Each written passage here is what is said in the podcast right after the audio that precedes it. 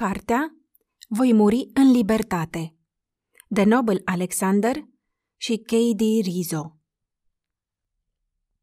Capitolul 9 Câmpiile ucigașe din Caraibe Un gardian mă conduse înapoi la circularul numărul 4. Când le-am relatat tovarășilor mei de celulă amenințările rău prevestitoare ale ofițerului comandant, întrebări săcâietoare apăsară, nerostite, în mintea fiecăruia dintre noi. Ce altceva ne mai puteau face cei care ne țineau în puterea lor? Cum ne-ar fi putut face viața și mai mizerabilă decât era? Mult prea curând, aveam să descoperim răspunsurile la aceste întrebări. Și mult mai mult decât atât. Mi s-a părut mie bizar când au început să ne dea la masă pui prăjit, dar curând, prin închisoare se răspândi vestea că o mare aversă inundase o fermă avicolă din zonă și mulți pui se înnecaseră. În loc să arunce la gunoi carnea de pasăre în putrefacție, bucătarii prăjiră păsările pentru deținuți. Dimineața următoare avuserăm și lapte, ori cel puțin ceva care părea să fie lapte. Era un amestec praf rehidratat cu care se hrăneau de obicei viței și porcii. Două zile mai târziu, gardienii ne dădură noi uniforme de culoare galbenă și cizme înalte de lucru. Uniformele, urâte de civilii din afara perimetrului pușcăriei, urmau să ne categorisească pentru totdeauna ca deținuți politici. Soldații ne tăiară părul și ne făcură să pozăm pentru identificare. Mai târziu, am aflat că ofițerul de securitate al închisorii trimise o șuviță din părul fiecărui deținut pentru cazierele acestora. Începând din acea zi, pentru oficialitățile cubaneze, Umberto Novel Alexander încetă să mai existe. Numărul 30954 îi luă locul. Târziu, în noaptea aceea, am ascultat și apoi am transmis mai departe ultimile noutăți prin poșta fără fir a închisorii. Folosind alți șase mii de deținuți la închisoarea din insula Pinilor, oficialitățile vor pune în aplicare planul Camilo Cienfuego, un plan de a le distruge moralul deținuților și de a exploata productivitatea insulei cu ajutorul muncii de sclav. Planul Camilo Cienfuego își avea originea într-un program pilot, numit Planul Morejon, botezat așa după fondatorul său, un sergent dur care își trata soldații cu atâta brutalitate că își atrăsese reputația de cel mai rău vătaf de sclavi din întregul sistem militar cubanez. Morejon a luat la întâmplare 300 de deținuți și le-a ordonat soldaților lui să-i ducă în marș pe câmp și să-i muncească până când aceștia cădeau jos acolo unde se aflau. Cea mai mică ezitare în îndeplinirea ordinului ducea la moartea deținutului. Din 300 de oameni destinați execuției, numai 12 au fost practic uciși. 288 de prizonieri au muncit șnur, fără să dea semne de slăbiciune. Și din acest număr, despre 250 au susținut că fuseseră reeducați. La sfârșitul a 90 de zile, un singur om refuzase să accepte reeducarea. Comitetul Central a considerat programul pilot drept un imens succes și îl promovă pe Morejon la gradul de locotenent major. În 1964, comitetul hotărâ să aplice planul Morejon tuturor celor șase mii de prizonieri de pe insula Pinilor, rebotezându-l planul Camilo Cienfuego. Exista o undă de ironie în a boteza un program de muncă silnică după numele lui Camilo Cienfuego. Cienfuego fusese un comandant faimos sub Castro. În timpul Revoluției, el a luptat cu eroism împotriva guvernului lui Batista, câștigând titlul de șef al armatei revoluționare.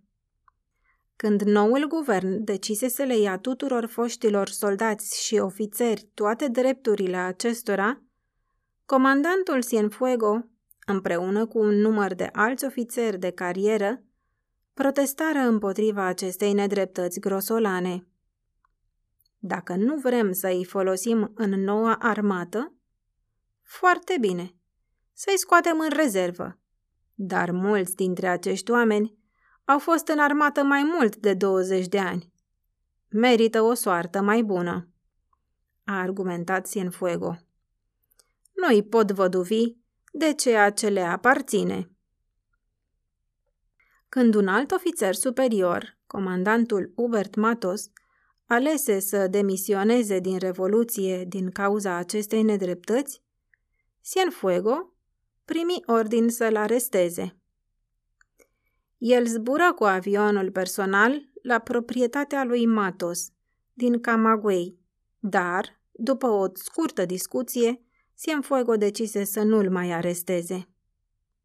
Zicala populară că revoluția este un monstru care își devorează fiii, se dovedi adevărată, căci comandantul Cienfuego nu se mai întoarse niciodată acasă. Avionul lui dispăru misterios, iar el a fost declarat mort. Ani mai târziu, omul care fusese apărătorul dreptății în noul guvern fu onorat ca un erou, cel de-al 25-lea lagăr de muncă forțată a lui Castro, primind numele său. Iar insula Pinilor deveni poligonul lui de încercare. Dimineața următoare, la ora patru, luminile din galerie se aprinseră și gardienii strigară la noi să ne sculăm.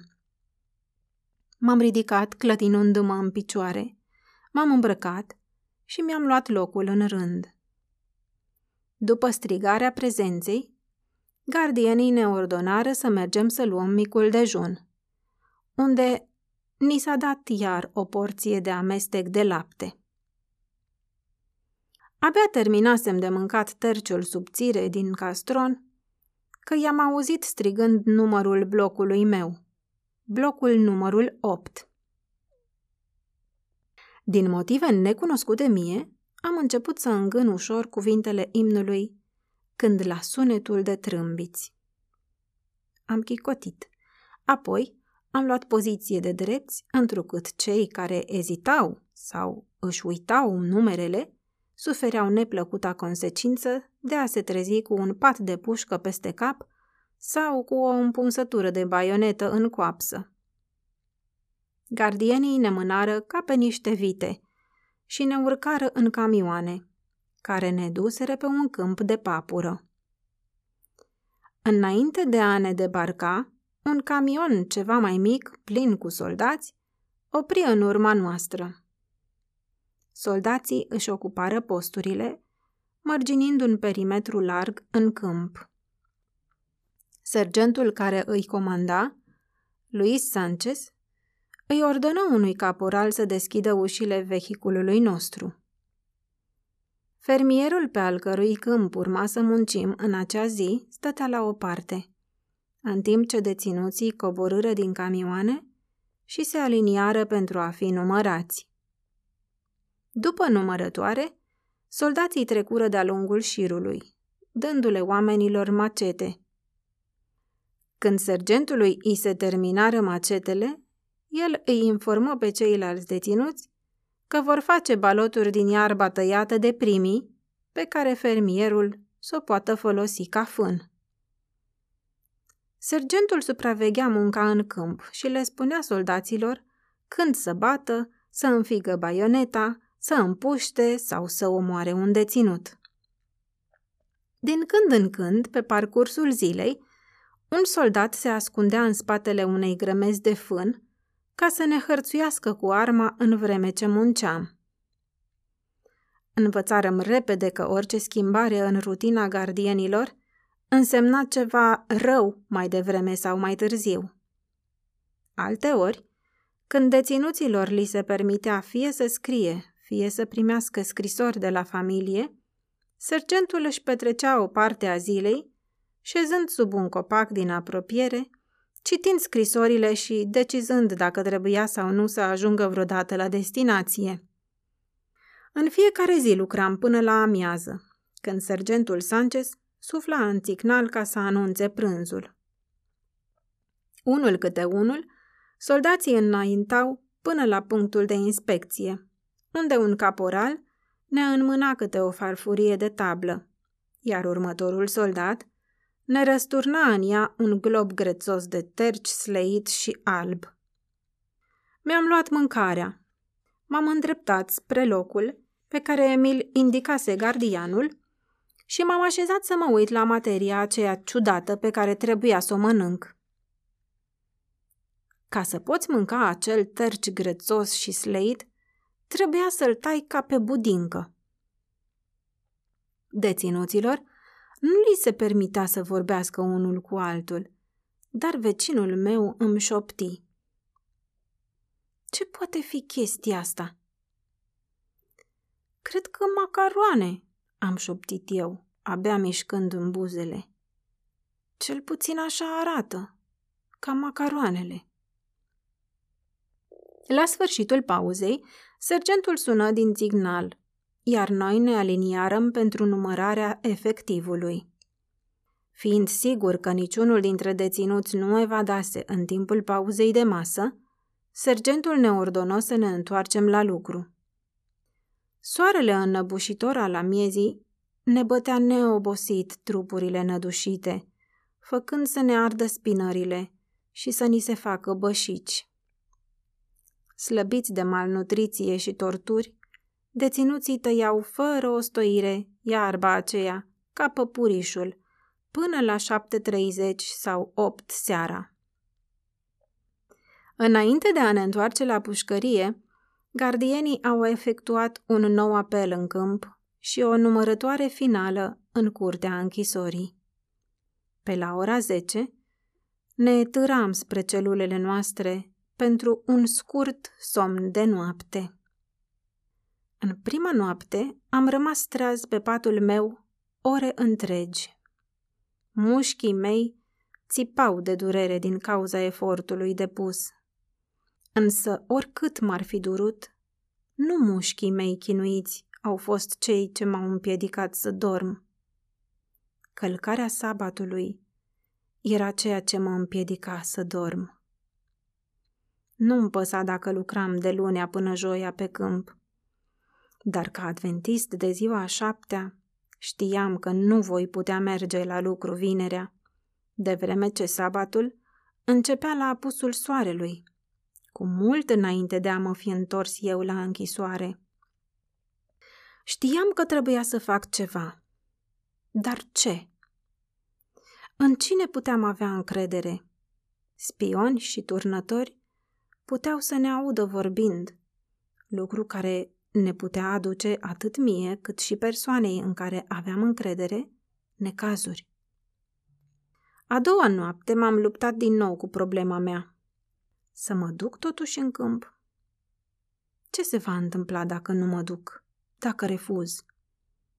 Mă simțeam slab, vulnerabil și atât de singur.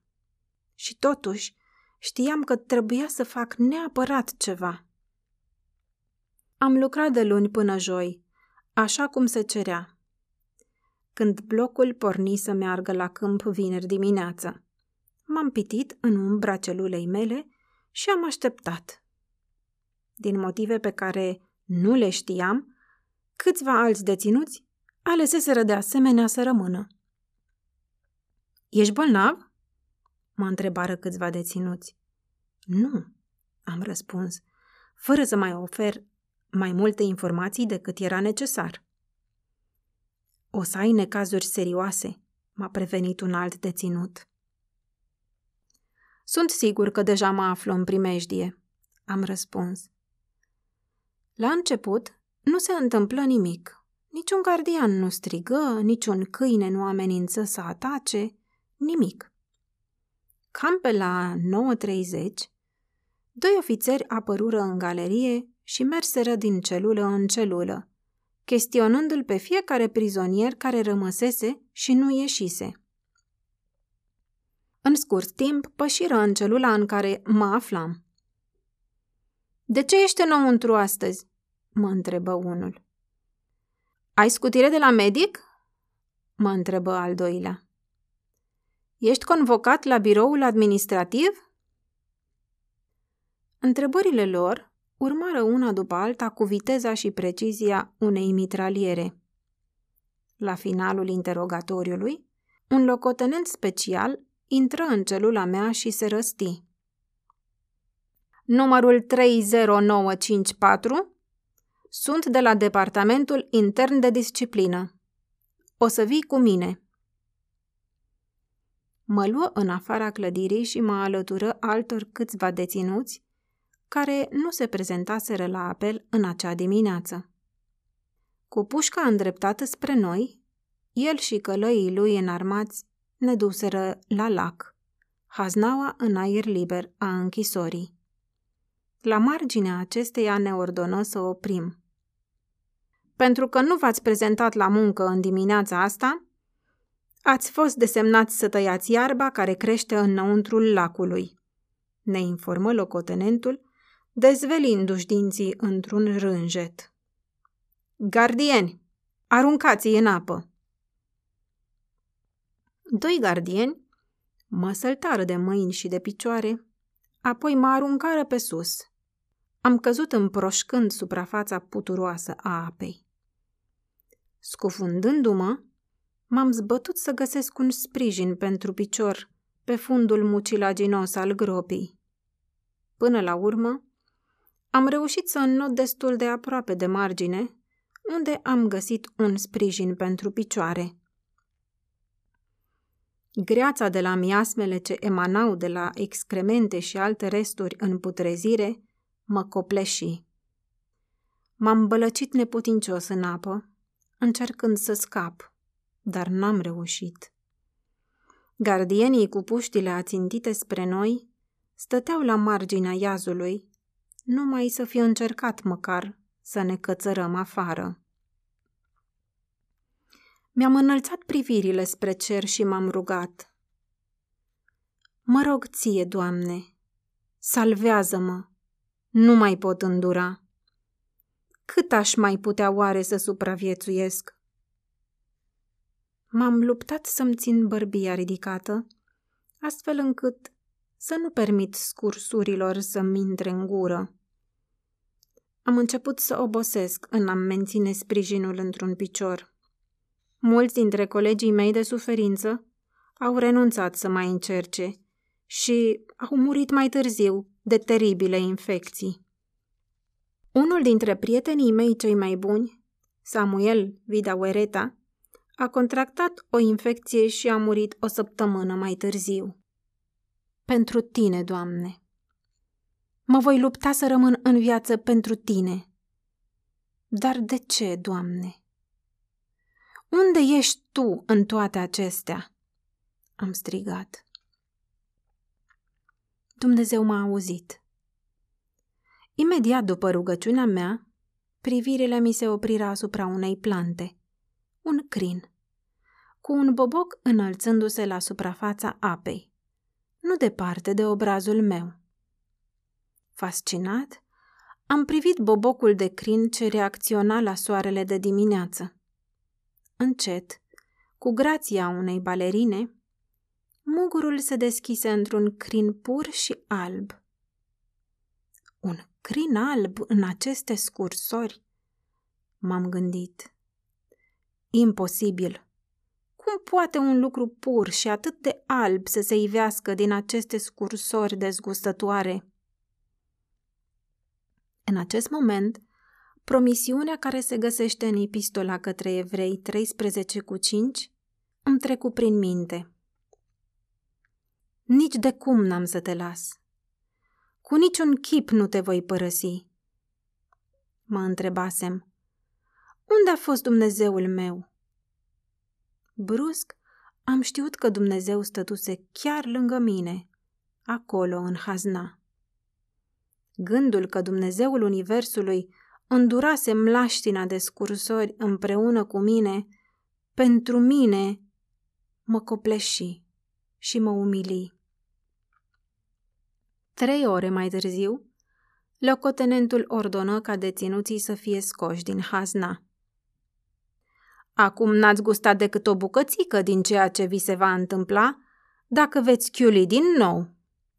Data viitoare ar putea fi o bătaie sau chiar un glonț. Ne preveni el înainte de a ne mâna înapoi la circularele noastre.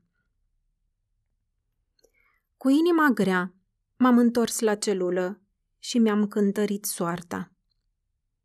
Tatăl minciunilor îmi bombardă mintea cu groaznicele avertismente ale locotenentului, tentându-mă să cedez presiunilor făcute. Îndemânaticul demon născoci zeci de modalități prin care echipurile m-aș fi putut duce la câmp dimineața, fără ca, de fapt, să muncesc. Sabatul fusese întotdeauna bucuria săptămânilor mele, dar acum avea să fie un chin în loc să fie o desfătare. Făcând abstracție de ispitele lui satana, nu vedeam nicio opțiune posibilă. Va trebui să nu mă supun din nou și să sufăr consecințele deciziei mele. Nu voiam, nu puteam să calc sabatul. Ziua trecu. Ceilalți deținuți care fuseseră la câmp se întoarseră. După ce aflară ce mi se întâmplase, se traseră deoparte, știind că, probabil, voi face la fel și dimineața următoare. Oare să fie aceasta ultima mea noapte pe pământ? Mă întrebam în timp ce stăteam și priveam în întunericul celulei mele. După ce voi înfrunta un ofițer furios dimineață, să fie oare următoarea față pe care o voi vedea aceea a lui Isus, Domnul meu? Afară, puteam auzi picăturile de ploaie care loveau acoperișul de tablă al circularului. În timpul nopții, picăturile de ploaie se îndesară și se făcură mai mari, ajungând o aversă grea. În starea mea melancolică, era ca și cum tot cerul ar fi plâns împreună cu mine. I-am reamintit lui Dumnezeu promisiunea pe care el o făcuse – de a nu permite să fim ispitiți peste puterile noastre, de a ne oferi o modalitate de salvare. Starea mea de spirit se mai liniști într-o oarecare măsură, permițându-mi să adorm. Ora patru dimineața sosi cu luminile orbitoare și cu zgomotoasele megafoane. M-am sculat, m-am îmbrăcat și m-am așezat la rând pentru micul dejun și, asemenea unor zombi, toți am înaintat prin ploaia care curgea șuvoi spre parter. M-am uitat în sus, la cerul întunecat, plin de nori negri și grei. Poate că nu ne vor scoate afară pe o astfel de vreme, își dădu cu părerea deținutul de lângă mine. Am ridicat din numeri. Mă îndoiam că torționarii noștri ar fi avut atâta compasiune. Și totuși, cu toate că nu voiam să-i dau aripi, o speranță începu să împâlpâie în suflet. Ar putea fi oare ploaia modalitatea de a scăpa? Pe care să mi-o fi trimis-o Domnul în dimineața aceasta? Abia dacă ne terminaserăm micul dejun, când sistemul de radioficare începu să troznească și să se pună în funcțiune. Blocurile numărul 1, 2 și 3 aliniere în zona de transport. Niciun noroc, m-am gândit. Votafii îi vor obliga pe sclavi să se târască prin noroi și prin ploaia torențială. Vocea chemă următoarele trei blocuri. 4, 5 și 6. Mi-am ținut respirația. În clipa următoare, urma numărul blocului meu. Aceasta va fi ultima mea șansă să-mi schimb decizia. Nu, nu mi-o voi schimba. Nu pot da acum dovadă de slăbiciune. Blocurile 7, 8 și 9 Am rămas înțepenit lângă patul meu. Un tovarăș, în ținerea sabatului, Rosendo Valdes, stătea lângă mine.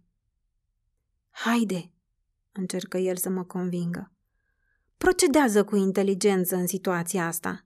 Du-te pe câmp. Dumnezeu va înțelege și te va ierta. Am clătinat din cap în semn că nu. Ezitând, îmi mai aruncă o privire, apoi se grăbi să-și ocupe locul pentru apel. Degetele mi se înfipseră în carne în timp ce așteptam soarta. Și aceasta nu se lăsă multă vreme așteptată. Unde este 30954? 30954. Ofițerul continuă să facă apelul în vreme ce eu așteptam în celula mea. Știam că nu avea rost să mă ascund. Mai devreme sau mai târziu, tot aveau să mă găsească, așa că doar așteptam. Sergentul dădu buzna în celula mea urlând. Ascult aici, 30954. Ai ținut blocul pe loc timp de aproape o oră. Asta înseamnă sabotarea planului și pentru asta o să plătești. Apoi mă privi cu luarea minte. De ce nu ești la apel? Nu mă duc la lucru astăzi. M-am străduit să răspund cu o voce cât puteam de calmă. Mă cântări din ochi. Ești bolnav? L-am privit drept în ochi. Nu, domnule, dar conform credinței mele, eu nu pot lucra astăzi. Așa, zbieră soldatul, înhățându-mă de braț. Eu am un șef și acesta mi-a spus să te iau la câmp. Sergent, eu am alt șef și el spune, adu-ți aminte de ziua de sabat ca să o sfințești, șase zile să lucrezi și să-ți faci toată lucrarea ta. Și deci nu ieși? Am clătinat din cap în semn că nu. Asta este. Tu ai spus-o. Mi-am dat seama că, spunând aceste cuvinte, probabil îmi semnasem pașaportul spre moarte. Sergentul se întoarse brusc și ieși din celulă. Câteva minute mai târziu, se întoarse împreună cu un capitan cu fața imobilă. Deci nu te duci la muncă?" se răsti capitanul. Ați la grevă?" Nu, domnule," am răspuns. I-am spus sergentului dumneavoastră că astăzi nu ies la muncă. Capitanul îi aruncă o privire sergentului, apoi se întoarse spre mine. De ce? Pentru că, domnule, sunt adventist de ziua a șaptea, după cum se poate vedea din fișa mea. Fața capitanului părea să se fie îmblânzit, o idee. Privirea lui deveni mai puțin amenințătoare. Ascultă. Nu vreau niciun fel de probleme în blocul acesta, îmi explică el. Am să fiu înțelegător în ceea ce te privește. Te voi lua la câmp, dar nu vei fi obligat să muncești. Mulțumesc, capitane, dar nu ies astăzi afară. Am insistat eu pe un ton blând, dar ferm. El se încruntă un moment, apoi încercă din nou. Să facem altceva. Te scot pe câmp și îți dau o găleată. Când tovarășilor tăi le e sete, le poți da apă să bea. Asta e caritate, nu? Am clătinat încet din cap. Nu ies astăzi la câmp. Capitanul își reluă postura amenințătoare. Numărul 30954. Azi nu-ți va fi atât de ușor ca ieri. Ușor, m-am gândit. Ce-a fost ieri înseamnă ușor? Văzând că nu răspund, capitanul ridică din numeri. Mă rog, tu ai vrut-o. Cei doi militari ieșiră din celula mea. O oră mai târziu, capitanul se întoarse împreună cu un locotenent și alți doi ofițeri. Numărul 30954, spuse locotenentul. Vii cu noi. Vei fi un exemplu pentru oricare alt deținut care va pune la cale greve sau va sabota îndeplinirea programului. Ofițerul și cei doi soldați aflați sub comanda lui mă luară și mă scoaseră afară în centrul circularului, aproape de baza turnului. Cei trei duceau fiecare câte o bucată de cablu electric. Capătul fiecăruia fusese desfăcut în trei. Mă întoarseră cu fața la turn. Am auzit șuieratul cablurilor în timp ce ofițerii le plezneau prin aer. Apoi, acestea căzură de-a curmezișul pe spinarea mea. Am căzut la pământ. Iar și iar cablurile mușcară din carnea mea. Când am leșinat din cauza durerii, unul dintre soldați aruncă peste mine o găleată cu apă ca să mă trezească. Când mi-am revenit, capitanul mă întrebă. Mergi la muncă? Nu astăzi, am spus în convulsii. De trei ori cablurile îmi biciuiră carnea. De trei ori am leșinat din cauza durerii, ca să fiu apoi readus în fire cu o găleată cu apă. De trei ori mă întrebă ofițerul dacă mă duc la lucru. De fiecare dată am crezut că voi muri pe loc, acolo pe ciment. După a patra serie, ofițerul mă întrebă iar. Te duci la lucru astăzi? Nu, am spus eu, incapabil de mai mult decât o șoaptă. Omoară-mă și hai să terminăm cu asta. Asta e ceea ce vrei, să fii un martir. Păși pe lângă capul meu, înainte și înapoi. Nu suntem noi atât de proști. Ofițerul se întoarse spre ceilalți și se răsti. E nebun, un fanatic! Cu aceasta se întoarse pe călcâie și plecă. Cum zăceam într-o băltoacă formată din propriul sânge, nu știam dacă aveam să trăiesc sau nu. Nu puteam vedea dincolo de durerea care mă copleșea.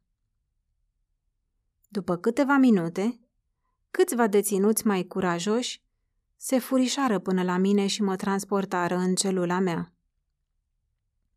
Nu știam atunci că agonia prin care trecusem avea să ușureze drumul pentru frații mei, care aveau să accepte să păzească ziua de sabat. Gardienii le ziceau, unul dintre oamenii lui Nobel, și îi lăsau înăuntru de sabat. Dar gardienii înțeleseră greșit. Aceștia nu erau oamenii lui Nobel, ci ai lui Dumnezeu. Două zile mai târziu, un gardian mă luă la conducere, unde mă bărberiră, îmi luară amprentele și mă reclasificară. Numărul tău s-a schimbat din 30954 în 31450, mă informă comandantul închisorii. Ai fost reclasificat ca un fanatic religios periculos. Tu și prietenii tăi la fel de fanatici, veți fi transferați în circularul numărul 2. Plimbându-se țanțoși prin birou, comandantul se întoarse. Își înfipse degetele mari după brâul pantalonilor și dădu încrezător din cap. Noi vom câștiga, să știi, mai devreme sau mai târziu. Întotdeauna, noi câștigăm. O să zdrobim cultul vostru, odată pentru totdeauna.